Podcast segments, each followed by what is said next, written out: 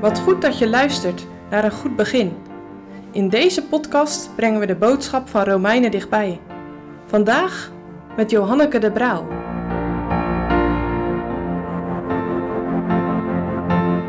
De sleutel tot een leven in harmonie. We lezen samen Romeinen 12, vers 15 tot 21. Verblijd u met de blijden en weent met de wenenden. Wees eensgezind onder elkaar. Tracht niet naar de hoge dingen, maar voegt u tot de nederige. Zijt niet wijs bij uzelf. Vergeld niemand kwaad voor kwaad. Bezorg hetgeen eerlijk is voor alle mensen. Indien het mogelijk is, zoveel in u is, houd vrede met alle mensen. Breekt u zelf niet beminde, maar geef de toorn plaats, want er is geschreven: Mij komt de wraken toe, ik zal het vergelden, zegt de Heer. Indien dan uw vijand hongert, zo spijzigt hem. Indien hem dorst, zo geeft hem te drinken, want dat doende zult gij kolenvuurs op zijn hoofd hopen. Wordt van het kwade niet overwonnen, maar overwint het kwade door het goede. Vorige week zagen we dat het lichaam van Christus bestaat uit verschillende afzonderlijke leden. Je zou kunnen zeggen, de kerk, de gelovigen, zijn allemaal verschillend. En ieder heeft van God genadegaven ontvangen. De een heeft de gave van profetie, de ander van bemoedigen, weer een ander van leiding geven en de ander weer van het zich ontfermen over anderen. Direct daarop vervolgt Paulus zijn brief door een hele concrete beschrijving van hoe te leven naar Gods wil. Waarom zou Paulus dat hebben gedaan? Ik denk dat hij zijn gemeenteleden wel kende, zoals hij trouwens zichzelf ook kende.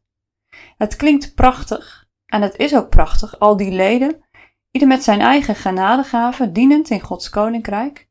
En het is ook Gods opdracht om je gaven te gebruiken. Je hoort een maar aankomen.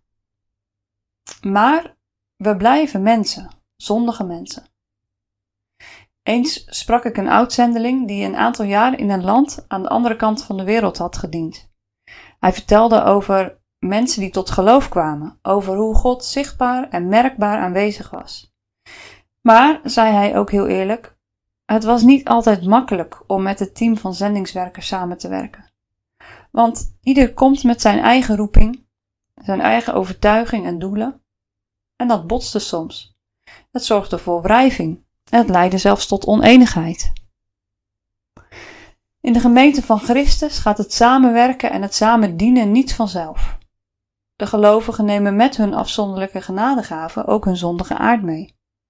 Er kan zo gemakkelijk verdeeldheid ontstaan, jij in je klein hoekje en ik in het mijn. Of we kijken en vergelijken, die doet nooit wat in de gemeente, of die bemoeit zich overal mee, zit in elke commissie en in elke vereniging. Soms spelen er ook dingen buiten de kerk, ruzie op school of ruzie in de familie, zakelijke conflicten, pestgedrag of noem maar op. Situaties in ieder geval die gelovigen uit elkaar drijven, die de gemeente afbreken en Gods werk verstoren. En daarom is er werk aan de winkel. Want in al die verschillen worden we geroepen om de eenheid te bewaren, om in harmonie voor God te leven. Harmonie, dat betekent letterlijk samenvoeging. Denk maar aan het beeld van een orkest allerlei verschillende instrumenten die samengevoegd worden en met elkaar een prachtig geluid kunnen laten horen. Tenminste, als ze goed op elkaar afgestemd zijn. Want als iedereen maar naar eigen goeddunken gaat staan blazen en toeteren, dan is het niet om aan te horen. En zo is het ook met de gemeente van God. We kunnen niet allemaal zomaar een beetje in het wilde wegleven. Ik mijn genadegave en jij jouw ding. Of zoals mijn buurman het vaak zegt, leven en laten leven. Nee, we moeten in de gemeente van Christus op elkaar afgestemd zijn. Hoe dan? Paulus geeft in het Bijbelgedeelte een aantal praktische adviezen of richtlijnen. En een aantal van deze richtlijnen en adviezen zijn in de vorige podcast al benoemd vanuit vers 9 tot en met 14. Nu volgt het tweede deel en Paulus benoemt in het tweede deel zes concrete punten. Het eerste punt: leef met elkaar mee. Het tweede punt, zoek de eenheid met elkaar door nederig te zijn. Bedenk, het draait niet om mij. 3. Pak niet iemand terug voor wat hij jou heeft aangedaan, maar bedenk wat goed is voor de ander.